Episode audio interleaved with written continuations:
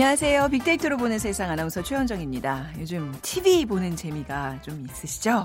쇼트랙 경기를 보면서 나도 모르게 몸이 왼쪽 오른쪽 선수들을 따라 움직이게 되고요. 처음에는 낯설었지만 이제 친근해진 컬링 경기 보면서 나도 모르게 뭔가를 이렇게 쓸고 있습니다.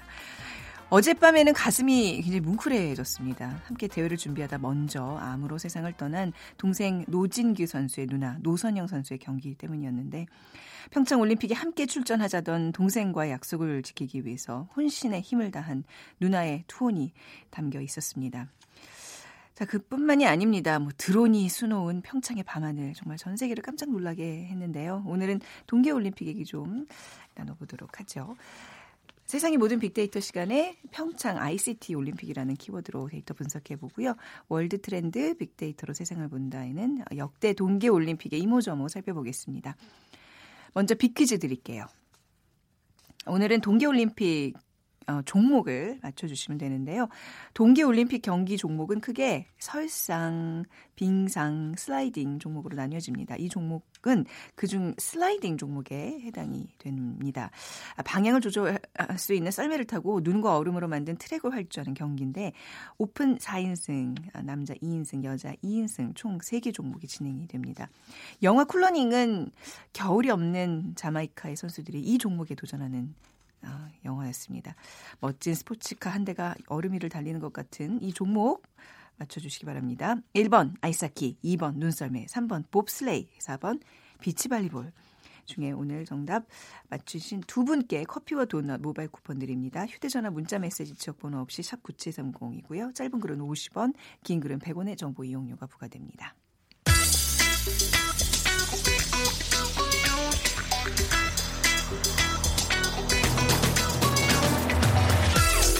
오늘 여러분이 궁금한 모든 이슈를 알아보는 세상의 모든 빅데이터. 연세대 박희준 교수가 분석해드립니다. 세상의 모든 빅데이터 연세대학교 산업공학과 박희준 교수 나오셨습니다. 안녕하세요. 네, 안녕하십니까. 예, 요즘 경기 뭐 챙겨 보시는 편이세요? 예, 뭐 어, 네. 실시간으로는 못 보고요. 네, 네. 예, 좀 그 스마트폰을 통해서 아. 보고 싶은 경기들을 좀 챙겨보는 네. 편입니다. 뭐 아무튼 요즘 최세가 이렇게 그냥 모바일 폰으로 보는 게 많아진 것 같아요. 아무튼 뭐 오늘 그런 관련 얘기를 좀 해보겠습니다. 17일간의 예. 지구촌 겨울 대축제, 뭐 평창 동계올림픽에 전 세계 이목이 쏠리고 있는데 IT 강국으로서의 면모를 우리가 과시하고 있어요. 예, 에, 아무래도 뭐 다양한 서비스들이 선보고 있고요. 이번 동계올림픽에는 어, 뭐 지 알리바바, 삼성, 아토스, 파나소닉 등 그 글로벌 기업들이 참여해서 올림픽 운영을 지원을 하고 있고요. 그 가운데 그들이 가지고 있는 어떤 신기술을 또 시장에 소개하는 좋은 기회를 맞고 있는데요. 방송 쪽에서도 어 여전히 새로운 어떤 그 IT 기술이 접목된 서비스들이 선보이고 있는데 네. 이번 동계 올림픽 같은 경우는 이제 인공지능 뉴스 및 챗봇 서비스가 선을 보이고 있고요.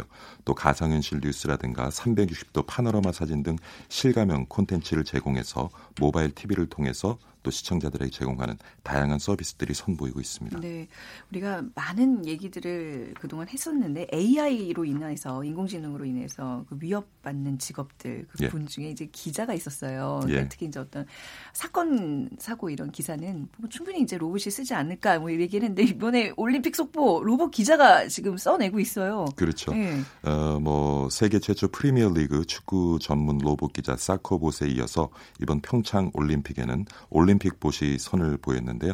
올림픽 봇은 이제 주요 경기 속보, 그 다음에 신기록 수립, 네. 경기 결과, 메달 순위, 그리고 한국 선수들의 활약상 등을 어, 속보로 네. 자동으로 작성해서 신속하게 이제 전달을 하고 있습니다. 그러니까 아무래도 어 그 뭐 기록 중심, 어떤 네. 데이터 중심의 기사를 쓰는 것이기 때문에 네. 아무래도 로봇이 투입돼서 기사를 쓰는데 큰 무리가 없어 보입니다. 아마도 진짜 실제 기자들이나 뭐 캐스터들도 이런 기록 데이터를 보려면 이제 막 뭐 인터넷이나 찾아봐야 될 거 아니에요. 예. 근데 이제 얘네들은 그냥 그게 다 장착이 돼 있으니까 그렇죠. 이제 빨리빨리 그 프로세스가 진행이 될 것 같은데 AI 도우미와 올림픽 뉴스 챗봇의 활약도 대단하다면서요. 예.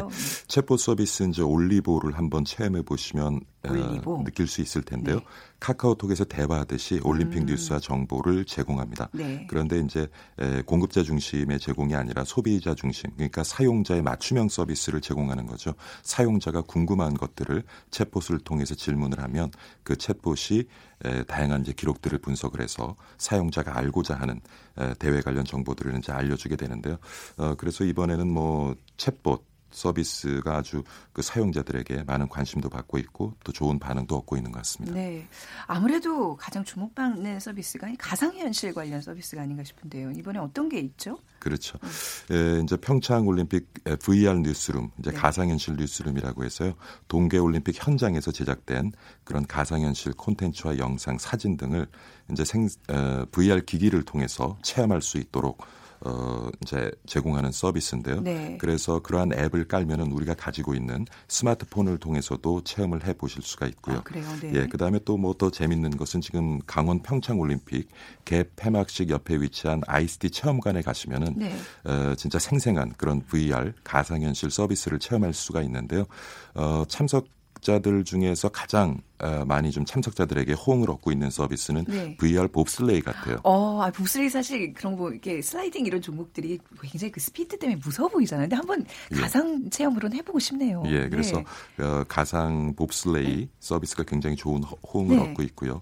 또 다른 이제 인기 종목 같은 경우에는 가상현실 롤러코스터. 네. 그래서 이제 그 어, 가상현실 헤드셋을 쓰고 음. 어, 360도로 회전하는 이제 장치에 앉으면은 네. 화면에 나오는 장면에 따라서 이제 장치가 움직이고 실 음. 실제로 롤러코스터를 타는 것 같은 이제 기분을 느낄 수 있다고 하는데요. 네. 근데 뭐 평창에 가지 못해도 좀 아쉬운 분들은 네. 지금 그 서울 시내 시청 앞에 가시면은 요번에 이제 새롭게 5세대 이동통신을 선보이면서 KT가 라이브 사이트라는 그런 공간을 마련해 놓고 있는데요. 네. 그 공간에 가셔도 음. 어, 그런 VR을 활용한 봅슬레이라든가 롤러코스터 서비스를 체험할 수가 있으십니다. 실제로 이런 뭐 VR, 봅슬레이 뭐 타본 사람들 어떤 후기 같은 게 좀 있을까요? 예, 그래서 네. 뭐 직접 그 이제 과기 정통부 장관도 어 사실 그 이제 체험관에서 VR 봅슬레이를 이제 체험을 했는데 체험한 이후에 뭐 실제 이제 가상인지 본인도 구분하기가 힘들다. 어, 그 그리고 예, 네. 체험을 하면서 자기도 모르게 채통을 읽고 소리를 너무 질러서 야 예, 하시면서 조금 예, 창피했다 뭐 네. 이런 얘기도 전해지고 있고요. 그래서 뭐 우리와 같이 음. 이렇게 이러한 그 신기술에 익숙하지 않은 사람들뿐만 아니라 네. 신기술을 일상으로 대하는 사람조차도 음. 이러한 VR 서비스를 활용해 보면 굉장히 현실과 구분이 네. 힘들 만큼 그런 네. 생생한 서비스를 이제 체험해 보실 수 있는 것 같습니다. 평창 관련 그 광고 중에 그런 거 있잖아요. 한 선수가 막 급하게 막 뛰면서 타타타타 예. 손목으로 타타 결제하고 나가고 뭐 이런 거. 그 실제로 지금 평창에서 이루어지고 있는 예. 결제 시스템인가요? 예, 그래서 어 이제 알리바바 같은 경우에는 네. 세대 세계 최대 전자 상거래 업체인데요. 알리바바 같은 경우에도 그 올림픽 경기장 내 주변에서 네. 지금 말씀하신 것 같은 그런 결제 시스템을 구축을 해서 네. 지금 시범 운영을 하고 있습니다. 와 이번에 사실 경기 보는 재미도 있지만 이렇게 좀 돌아다니면서 이런 최첨단 예. 기술을 예. 접한다는 것도 굉장히 의미 있을 텐데 그리고 사실 뭐 우리가 지금 체험하고 있는 여러 가지 서비스 이외에도 어 이번에 후원 업체 중에 하나인 GE 같은 경우에는요 네. 그 스마트 케어 헬스케어 다양한 서비스를 선보이고 있는데 네. 그래서 지금 그 선수단 그리고 관광객들의 어떤 건강에 이상이 생겼을 때 그것을 어. 현장에서 실시간으로 좀 에, 이렇게 분석을 하고 또 이제 원거리에 있는 의료진들과 소통을 해 나가면서 네. 어, 이렇게 의료 서비스를 제공할 수 있는 그러한 지금 환경을 구축해 놓고 시범 운영 중에 있습니다. 그 외국인들이 우리나라 하면 가장 뭐 먼저 떠올리는 것들 중에 뭐 한류 뭐 이런 것도 있지만 이 ICT 예. 이를 얘기를 많이 하는데 이번에 한 번 한국 왔다 간 사람들은 이게 좀 완전 각인이 될 것 같아요. 아, 한국 하면 정말 최첨단이다. 그렇죠. 네. 사실 뭐 개막식에서 우리가 드론, 드론 그렇죠. 예. 1218대였나요? 음. 그 드론이 이제 하늘을 수놓으면서 또 네. 오륜기를 만들어내는 그 장관도 봤었는데 그것이 또 이제 한 명이 네. 물론 이제 인텔 드론을 활용했습니다마는 한 명이 그 1200 에, 18대의 드론을 음. 조종했다고 해서 이번에 와. 기네스북에 또 네. 오르기도 했고요. 그래서 모르겠습니다. 요번에 이제 올림픽 뭐 여러 가지 뭐 남북 문제라든가 국제 정세 음. 완화에도 또 도움이 될 수도 있겠지만은 네. 에, 저는 좀 이렇게 이번 올림픽 때 선보이는 음. 우리 기업들의 다양한 그런 네. 신기술 그런 기술들을 활용한 제품과 서비스가 네.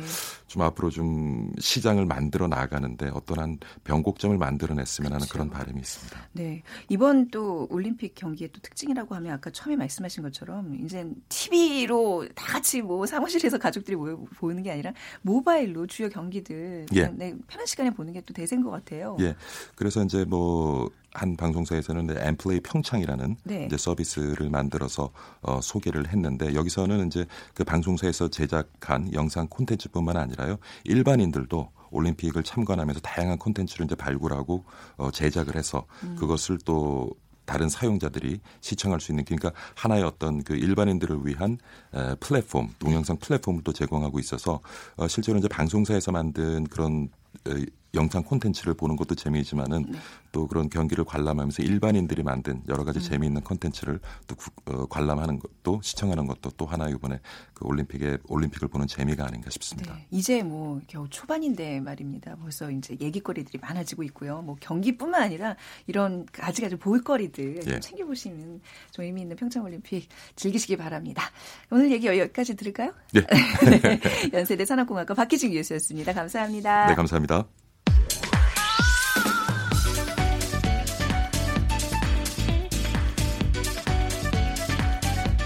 월드 트렌드 빅데이터로 세계를 본다. 르몽드 디플로마티크 임상훈 기자와 빅커뮤니케이션 전민기 팀장이 분석해 드립니다. 임상훈 국제문제평론가 빅커뮤니케이션의 전민기 팀장 두 분과 함께하겠습니다. 어서 오세요. 안녕하세요. 반갑습니다. 네. 어, 빅퀴즈 임 기자님께 부탁드릴까요? 네, 오늘 동계올림픽 종목 맞춰주시는 문제인데요. 동계올림픽 경기 종목 크게 설상, 빙상, 슬라이딩 종목으로 나눠지죠. 이 종목은 그 중에서 이제 슬라이딩 종목에 해당하는데요. 방향을 조정할 수 있는 썰매를 타고 눈과 얼음으로 만든 트랙을 활주하는 경기입니다. 그 영화 쿨러닝이라는 영화, 이 겨울이 없는 자마이카 선수들이 이 종목에 도전하는 작품이었죠. 네. 멋진 스포츠카 한 대가 얼음 위를 달리는 것 같은 이 종목 무엇일까요? 하는 문제입니다. 1번 아이스 하키, 2번 눈썰매, 3번 봅슬레이, 4번 비치 발리볼. 네, 중에 고르셔서 휴대전화, 문자메시지 지역번호 없이 샵 9730으로 보내주세요. 짧은 글은 50원, 긴 글은 100원의 정보 이용료가 부과됩니다. 저는 이 종목, 뭐, 이제 뭐, 루지, 뭐, 이런 거 보면서, 스키 점프 이런 거 보면서, 정말 이거는 사람의 어떤 한계를 넘어서는 일들 아닌가요? 그렇죠. 아니 만약에 기회가 되면 해보실 의향이 있으세요? 저는 동계 스포츠는 정말 그 스피디한 거를 네. 제가 좀 현기증을 느끼거든요. 저도, 저도, 네. 그래서 동계 스포츠는 할 수 있는 게 없는 것 같아요. 네, 그렇죠. 그나마 피겨 스키 그거는 이미지야만 저도 못하나? 아니, 피겨 나 가능하세요? 아니요, 못해요. 그나마 컬링 정도? 아. 근데 그게 보기가 쉽지 굉장히 또 그 정교함이 또 체력이 예, 필요하다 그러더라고요. 예. 뭐 아무튼 요즘 모임은 다 이런 식으로 트라드론 동계올림픽 얘기로 음, 이야기꽃이 피게 되는데 오늘 동계올림픽의 역사부터 한번 쭉 꿰뚫어 보겠습니다. 네. 동계올림픽 언제부터 시작된 건가요? 그러니까 일단 하계올림픽은 1894년에 아테네에서 근대올림픽이 처음 시 작이 됐을 때 동계올림픽이라는 건 없었죠. 음. 그러니까 1908년 런던 올림픽에서 피겨스케이팅 경기가 열리긴 했지만 네. 그냥 이것은 뭐 올림픽으로 인정받지 못했고요. 그러니까 이후에 동계올림픽 따로 열자라는 의견이 있었는데 당시 강대국들이 포진돼 있던 북유럽 국가들은 따로 이제 겨울 스포츠 대회를 열고 있었기 때문에 굳이 동계올림픽을 열 이유가 없었습니다. 네. 그러다 1916년에 드디어 처음으로 베를린 올림픽에서 피겨와 함께 스피드 스케이팅, 아이스하키, 노르딕 스키까지 포함된 올림픽을 개최하기로 기획이 됐는데 아, 기획. 1, 차 음. 세계 대전 때문에 또 불발이 되고요. 그러다가 결국에는 1924년에 와서야 네. 프랑스 샤모니에서 동계 올림픽이 처음 열리게 됐고 이때 당시 16개 국가 또 종목도 16개 참가 선수 258명이 참가한 어, 아주 작은 네. 올림픽이 네. 열리게 됐습니다. 아, 제 1회 동계올림픽은 1924년 네. 프랑스에서 열렸다. 그렇습니다. 샤모니. 네.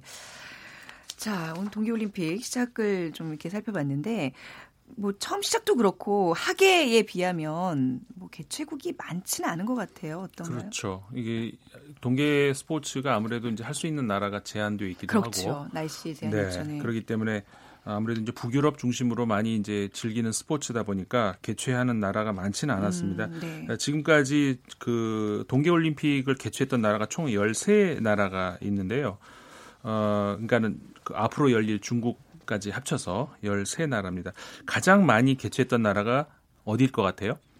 뭐 저기 북구 그렇게 생각 뭐 흔히 하시잖아요. 뭐 이런 데 아닐까요? 그렇죠. 근데 저... 미국입니다. 아, 음. 미국이 네. 네 번으로 가장 많고요. 네 네. 그다음이 이것도 의외인데 프랑스가 세 번. 네. 그다음에 캐나다, 노르웨이, 이탈리아, 스위스, 오스트리아, 일본이 두 번씩 했고요. 음, 네. 그다음에 러시아, 독일, 중국 앞으로 열리죠. 음. 한국 다음에 그다음에 우리 한국, 유고슬라비아가 한 번씩 동계 올림픽을 개최를 했었죠. 네. 특이한 거는 이제 이 전부 지금 들어보시면 아시겠지만 전부 북반구잖아요. 네. 남반구에서는 한 번도 열린 적이 없습니다. 네. 근데 북유럽 국가 중에서도 스웨덴, 핀란드에서는 한 번도 열리지 않았고요. 뉴질랜드나 이런 데서는 한 번 열릴 법한데. 근데 네. 아직까지는 없었고요. 어, 네. 어, 저는 그이그 방금 말씀드린 스웨덴, 핀란드가 한 번도 안 했다는 것이 그게 음, 더 신기하더라고요. 네. 우승국으로 이제 따지면은 가장 많은 우승을 했던 나라가 역시 소련, 그러니까 러시아까지 합쳐서 네. 러시아 국명으로는 한 번이었고요. 어, 그다음에 소련 국명으로는 9번. 그래서 총 이제 러시아가 10번 우승을 했고요. 그 뒤로 노르웨이가 8번을 우승을 했습니다. 종합 1위.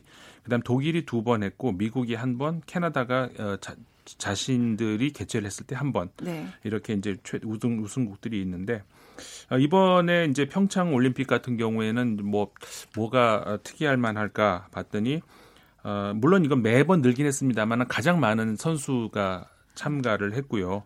그다음에 종목도 점점점 거의 예외 없이 늘어가서 네. 이번 평창 올림픽 같은 경우에 가장 많은 종목이 어, 지금 이제 저, 어, 음. 준비되어 있고요. 어, 크게 나누면 총 7개의 종목인데 이제 세부 종목으로 나누면은 102개의 세부 종목이 있습니다. 네. 참가 선수가 이번 평창의 경우에 2,920명. 음. 아까 말씀드린 것처럼 최고로 많습니다. 네. 프랑스가 이제 첫 개최국이었는데 그냥 제가 얼핏 그 프랑스의 이런 설원이나 이런 게 좀 흔한 풍경은 아닌 것 같아서 말이죠. 이게 뭐 북쪽은 좀 많이 추운가요? 아니요, 북쪽이 아니라 오히려 네. 그 알프스 쪽 남쪽이 쪽. 아. 그러니까 춥다기보다 굉장히 산악지대가 많고 아, 그래서 네네. 이제 겨울 스포츠를 즐기기에는 알프스 그쪽이 네네. 굉장히 많이 그 일반 국민들도 굉장히 많이 즐기고요. 아, 네. 우리나라보다 많이 싸요. 그래서 대중화되다 보니까 음. 일반인들이 많이 즐기고 합니다. 그렇군요. 우리 대한민국의 동계올림픽 역사도 살펴보겠습니다. 언제 우리가 처음 참가를 하게 됐나요? 1948년에 네. 스위스 생모리츠 올림픽부터 참가를 하게 됐고요. 네. 그때 당시 3명이 이제 참가를 했었습니다. 음. 1952년 올림픽을 제외하고는 빠짐없이 계속 참가를 했는데 1988년 캘거리 올림픽까지는 사실 메달을 한 번도 못 땄었어요. 네. 네, 매번 빈손으로 돌아왔는데 처음 메달 딴 게 이제 1992년 알베르빌 올림픽이었고요. 네. 당시 금메달 2개, 은메달 1개, 동메달 1개, 이제 4개 메달 따는데 성공을 했고 항상 꼴찌였던 순위가 이때 이제 처음 메달 따면서 10위로 단숨에 어. 올라갔죠. 예. 이후 이제 성적이 가장 좋았던 건 2010년 캐나다 밴쿠버 올림픽이었는데 금메달 6개, 은메달 6개, 동메달 2개. 이 금메달 중 하나가 이제 피겨왕 김연아가 땄던 메달이고요. 네.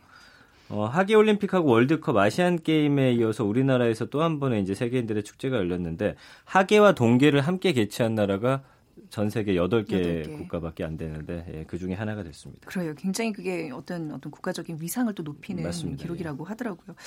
어, 늘 관심을 받는 국가 그 이번에도 이제 참가국들 이렇게 쫙 나오는데 이제 그 열대 국가들 있잖아요. 맞아요. 더운 나라들 소위 이제 여기 이런 국가들에 대한 이야기들을 좀 안 할 수가 없어요. 이 국가들은 어떻게 준비를 하고 어떤 각오로 지금 임하고 그러니까 있는 사실 눈도 없고 네. 얼음도 없는 나라에서 준비하는 그런 선수들이라 늘 관심을 많이 받는데 최초로 동계 올림픽에 참가한 열대 국가는 필리핀이었습니다. 네. 1972년 사포로 동계 올림픽에서 이제 스키 종목으로 참가를 했었는데 뭐 당연히 성적은 좋지 않았고요.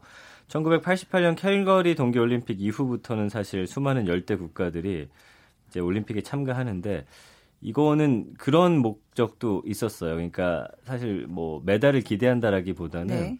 국가를 알리는데 어떻게 보면 아. 홍보 수단으로 상당히 좋은 거예요. 우리 자메이카도 쿨러닝 네, 때문에 그렇죠. 굉장히 인기가 있었듯이 음. 어 나가면 이제 전 세계에 이제 그런 포커스가 맞춰지니까 네. 그런 이제 목표도 있었고요.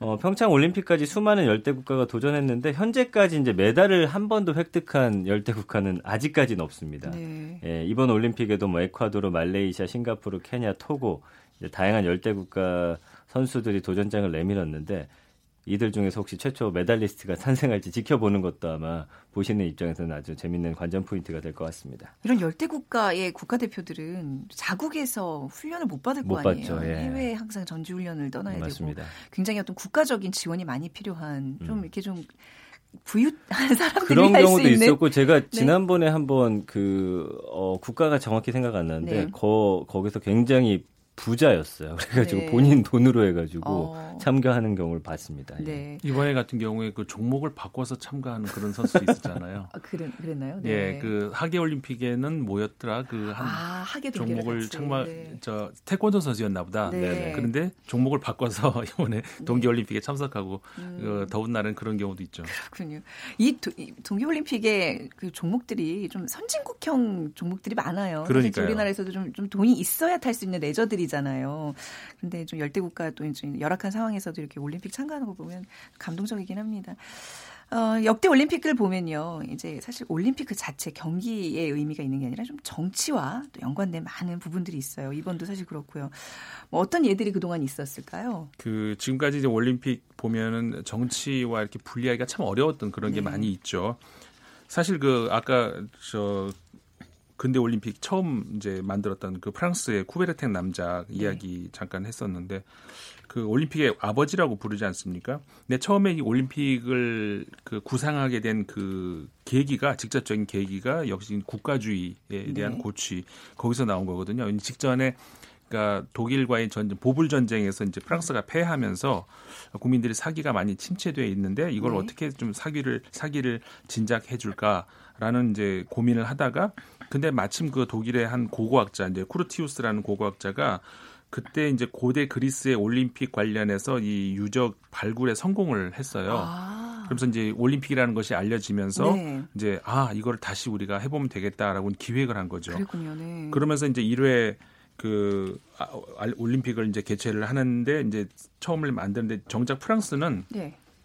적국이었던 그 독일이 참가한다는 이유로 해가지고 어, 결국 만들어 놓고 참가를 안 했으니까 이름만 올려놓고 선수가 참가를 하지 않았다고 해요. 1회 아테네 올림픽을 네. 쓰시는 거예요? 그래서 네. 이제 쿠베르탱도 이 일로 인해 가지고 평생 프랑스에서 비난을 아, 그 받다가 쿠베르탱이 프랑스 사람인데 말이죠. 그렇죠. 네. 그래서 왜 이런 걸 만들었냐.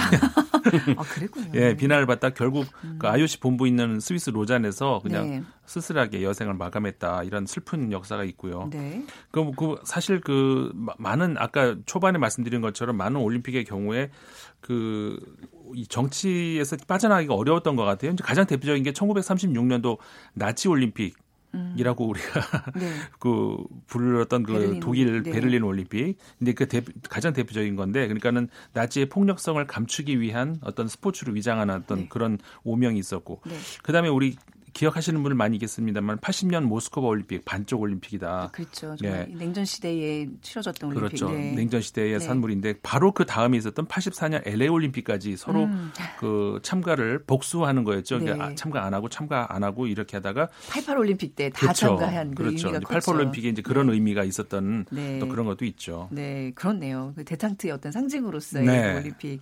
근데 뭐 앞에 우리 나왔던 얘기긴 합니다만 프랑스가 동계 올림픽 1회잖아요. 네. 그건 어떤 어떤 정치적인 이유가 있나요? 왜 프랑스가 1위 1회 개최국이 됐던 거죠? 혹시 그 아세요? 그, 저는 자세히 아, 잘은 모르겠는데 네. 그 샤모니가 네. 혹시 뭐 그런 뭐 적절한 아. 위치이지 않을까. 그쪽 가 보면은 그 음. 겨울 스포츠 하기 정말 좋거든요. 아, 그래요. 네. 예. 아. 어떤 그런 것이 있지 않았을까. 이제 그런 음. 막연한 상상을 해보면. 네. 준비되지 않은 질문이었으면 죄송합니다. 아무튼 역대 올림픽들을 보면 정치와 굉장히 떼기 어려운 대회들이 많이 있었던 것 같은데, 그러니까 뭐 어찌 보면 그게 더 목적인 경우들이 많이 있었겠네요. 네. 사실 근데 네. 이 올림픽 자체가 네. 우리가 이걸 좀 생각을 해봐야 되는 올림픽 자체가 정치적인 목적이었어요 처음에 네. 그렇죠. 그러니까 그 처음에 올림픽 고대 올림픽의 경우에 만들어진 것이 그 약간의 물론 전설이 들어가 있습니다만은 네. 워낙 그때 아테네에서 분쟁이 심하고 전쟁이 음. 나고 하니까 이걸 좀 어떻게 멈춰볼 방법이 없을까 해서 아, 네. 그러면서 구상한 것이 이제 올림픽이었었던 거죠. 음. 그러니까는 그 막 들끓는 힘, 육체적인 힘 이런 걸 어떻게 주체를 못하는 이걸 네. 그러면 전쟁에 쏟지 말고 스포츠에 쏟아봐라. 네, 뭔가 시선을 좀 돌려게 하는 네. 작용을 하죠. 네. 그러면서 이제 그 계기로 해가지고. 네. 어, 대신에 그 기간만큼은 음. 모든 총을 내려놓고 칼을 네. 내려놓고 아 그 당시 총은 없었죠. 네. 칼을 내려놓고 휴전을 그래서 이제 올림픽 하면은 바로 휴전 정신 이게 이제 굉장히 아. 그 중요한 올림픽의 정신이죠. 그 기간만큼은 어떠한 어 훈련도 하지 말고 전쟁은 물론이고 그런 것이 이제 사실은 근대 올림픽까지 음. 이어지면서 유엔에서 결의안까지 나왔었잖아요. 지난 그 언제였었죠? 그 김연아 선수가 아주 멋있는 연설을 했던 그 네. 유엔 총회 있었잖아요. 네. 그때 그러니까는 그 유엔의 그 휴전 올림픽의 휴전 정신 이게 이제 굉장히 중요한 것이죠. 그래서 결국은 올림픽에서의 그 정치성은 뺄 수가 없는데 네. 다만 어떤 정치성이냐 이게 문제가 될 것 같아요. 음. 예를 들어서 아까 말씀드린 것처럼 네. 그 폭력성, 나치 폭력성, 국가의 폭력성을 감추기 위한 그런 것이냐 아니면은 지금 방금 말씀드린 것처럼 평, 스포츠가 평화의 수단이 됐을 때 네. 그러면 그 모습이 가장 스포츠의 숭고한 모습이 아니겠는가 음. 이제 이런 생각이 이제 할 수가 있는 거죠. 사실 우리 88 올림픽도 이 올림픽으로 인해서 민주화가 좀더 앞당겨졌다고도 봐야 되지 않을까요? 그렇죠? 이제 앞뒤면이 네, 좀 앞뒤면. 있을 것 같아요. 음, 네. 네. 뭐 올림픽이라는 게 이제 우리가 흔히 뭐 분쟁, 갈등의 해소 창구라고 이제 뭐 생각을 하고 있지만 그거보다 좀 더 나아가서 평화의 어떤 수단이 되고 있는 모습들. 이번 올림픽도 그런 의미에서 좀 주목을 해 봐야 될 것 같습니다. 네, 그렇죠. 그리고 앞서서 이제 평창 ICT 올림픽 에 대한 얘기를 했는데 조민기 팀장님이 이번에 뭐 많은 종목 들에서 장비와 유니폼에도 첨단 과학 기술들이 딱 장착이 돼 있다면서요? 이게 어떻게 보면은 그냥 국가 간의 스포츠 대결 같지만 네. 어, 과학 기술의 대결이라고 음. 볼 수도 있어요. 예를 들어서 이제 봅슬레이 같은 경우는 0.001초 차이로 승부가 가려지기 때문에 얼음 트랙 위의 포뮬러 원이다 이렇게 네. 불리기도 하거든요. 그러니까 기록 단축하기 위해서 정말 큰 돈 들이고 투자해서 장비 개발을 하는데 어 일단은 그 썰매 같은 경우는 탄소 섬유의 재질의 일체형으로 설계를 하고요. 그러니까 머리카락 굵기에 이 탄소 섬유가 5분의 1 정도로 가는데 네. 쇠보다 1000배나 단단한 그런 물질이거든요. 그러니까 섭씨 1000도에서도 이제 어 견딜 수 있을 정도고 음. 어, 최근에는 이제 전기 자동차에 쓰이는 특수 탄소 복합 소재를 넣은 썰매도 등장을 했는데 네. 이러다 보니까 이 썰매를 만드는 그 업체들이 대부분 어, 자동차 업체들이 많습니다. 아, 그러니까 네. 이탈리아 같은 경우는 이제 페라리 아. 그리고 영국은 맥라렌 네. 그리고 독일은 BMW 이런 회사들이 나서서 하기 때문에 우리나라는 그러면 우리나라 같은 경우는 이제 독일 거를 쓰고 있어요. 아. 예. 그래서 제작 기술은 1급 기밀입니다. 아, 서로 이 0.0001초기 때문에 어. 서로 이제 알려주지 않는 거죠. 결국 네. 부자 나라밖에 할 수가 그러니까요. 없겠네요. 네, 이게 첨단 기술이 네. 공 하나 풀어놓고 뭐, 차고 놀아라 이게 아니라 이건 어휴. 이제 점점 스포츠가 그렇게 돼가고 있는 것 같아요. 맞습니다. 이번에 가장 관심 받는 게 좀 컬링인 것 같아요. 맞아요. 컬링 예. 여기가 뜨거워요. 컬링 같은 경우도 이제 네. 그냥 돌인데 저거 장비에 대해서 많은 분들 관심을 갖더라고요. 네. 근데 그게 한 세트에 한 3,600만 원 정도 합니다. 왜냐하면 그 돌 안에 센서가 부착이 돼 있고요. 네. 그다음에 그 이 라, 손잡이에도 전기 손잡이입니다. 네. 그래갖고 이거 싹 돌렸을 때 그게 정확하게 돌아가도록. 그러니까 음. 이게 사실은 그냥 돌 같지만 어, 거기도 어, 저는 그냥 그냥 네. 거대한 알까기인 줄 알았는데 그게 아니었군요. 어. 아 재밌네요. 네. 예, 예. 그리고 컬링용 빗자루 이제 sweeping brush라고 하는데 이것도 뭐 한 25만 원 정도 하고요. 예, 음. 예, 그러니까 사실은 이번 올림픽 보시면 굉장히 모든 과학들이 어, 네. 들어있다. 그리고 스피드 스케이팅도 유니폼이 사실은 기역자로 휘어 있기 때문에 어. 결승 라인 통과하면 이게 옷을 근육질을 보여주기 위해서가 아니에요. 저는 더워서 이렇게 네. 다들 지퍼 내리는 줄 알았어요. 이렇게 아. 기역자로 굽어 있습니다. 그렇구나. 이게 알고 보면 또 이렇게 재밌어요. 예, 좀좀 또 많은 좀 지식들 전해주시기 바랍니다. 오늘 두 분과 여기서 인사 나누도록 하죠. 비커뮤니케이션 전민기 팀장 국제문제평론가 임상훈 기자였습니다. 감사합니다. 고맙습니다. 오늘 정답 봅슬레이입니다. 9400님 중3 때 그 영화 쿨러닝 보셨다고요. 그리고 1848님, 네, 힘껏 썰매를 밀다가 빠른 속도로 작은 썰매 몸을 넣고 좁은 빙판을 굉음을 내면서 돌아가는 이 경기 보는 것만으로도 짜릿합니다. 주셨어요. 우리 두 분께 커피와 도넛 모바일 쿠폰 드리고요. 오늘 끝곡으로 꿈의 겨울 박정현과 김연아가 함께 부른 이 곡 띄워드리면서 저는 여기서 인사드리겠습니다. 지금까지 아나운서 최현정이었습니다. 고맙습니다.